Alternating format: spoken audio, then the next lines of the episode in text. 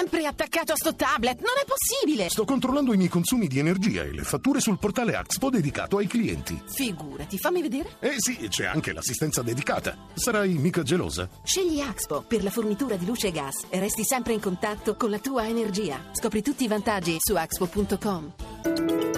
Radio 1 News Economy. Buongiorno da Vittorio Cota e benvenuti. Dunque prevalgono i ribassi in avvio di giornata sulle principali borse del vecchio continente mentre l'Istat ci informa che a febbraio la produzione nelle costruzioni è uno dei comparti che ha sofferto maggiormente la crisi è tornata a calare rispetto a gennaio dell'1,3%, interrompendo il recupero dei due mesi precedenti. Insomma, continua l'alternarsi di dati positivi, vedi quelli di ieri, sui nuovi contratti nelle piccole imprese della CNA e nei negativi come quello odierno dell'Istat sull'edilizia. Sono le 11.03, andiamo in diretta a mercati, c'è Paolo Gila da Milano. Mattinata ancora incerta per Piazza Affari e per tutti gli altri listini europei a seguito della prudenza che gli investitori mostrano rispetto alla questione del debito greco. A Milano l'indice Fuzimib arretra dello 0,20% in linea con l'andamento di Francoforte. Londra e Parigi sono poco sopra la parità.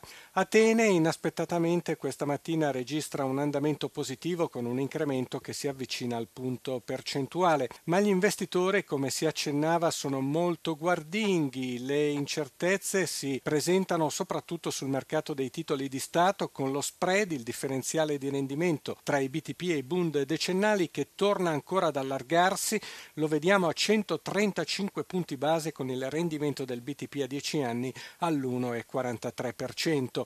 Per quanto riguarda i cambi, l'euro recupera terreno contro dollaro e viene scambiato poco sopra quota a 1,08. Grazie a Paolo Gilla dalla redazione di Milano salgono i prestiti a imprese e famiglie, ma rispetto agli anni precedenti il credit crunch non si è del tutto risolto, nonostante le manovre espansive della Banca Centrale Europea. Giuseppe Di Marco. La contrazione del credito in Italia rallenta anche grazie all'effetto positivo delle politiche monetarie della BCE, lo segnala Confcommercio analizzando i dati della Banca d'Italia e dell'Associazione Bancaria Italiana. I prestiti a famiglie e imprese aumentano nel mese di marzo dello 0,4% rispetto a febbraio per un totale di 1.409 miliardi, ma rispetto al picco di giugno 2011 mancano all'appello oltre 100 miliardi di euro.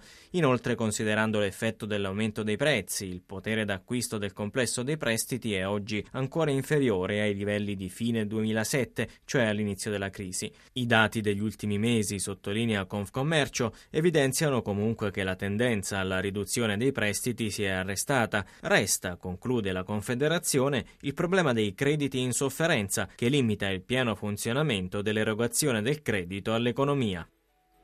Abbiamo finito il programma a cura di Roberto Pippan. Buon ascolto da Vittorio Cota.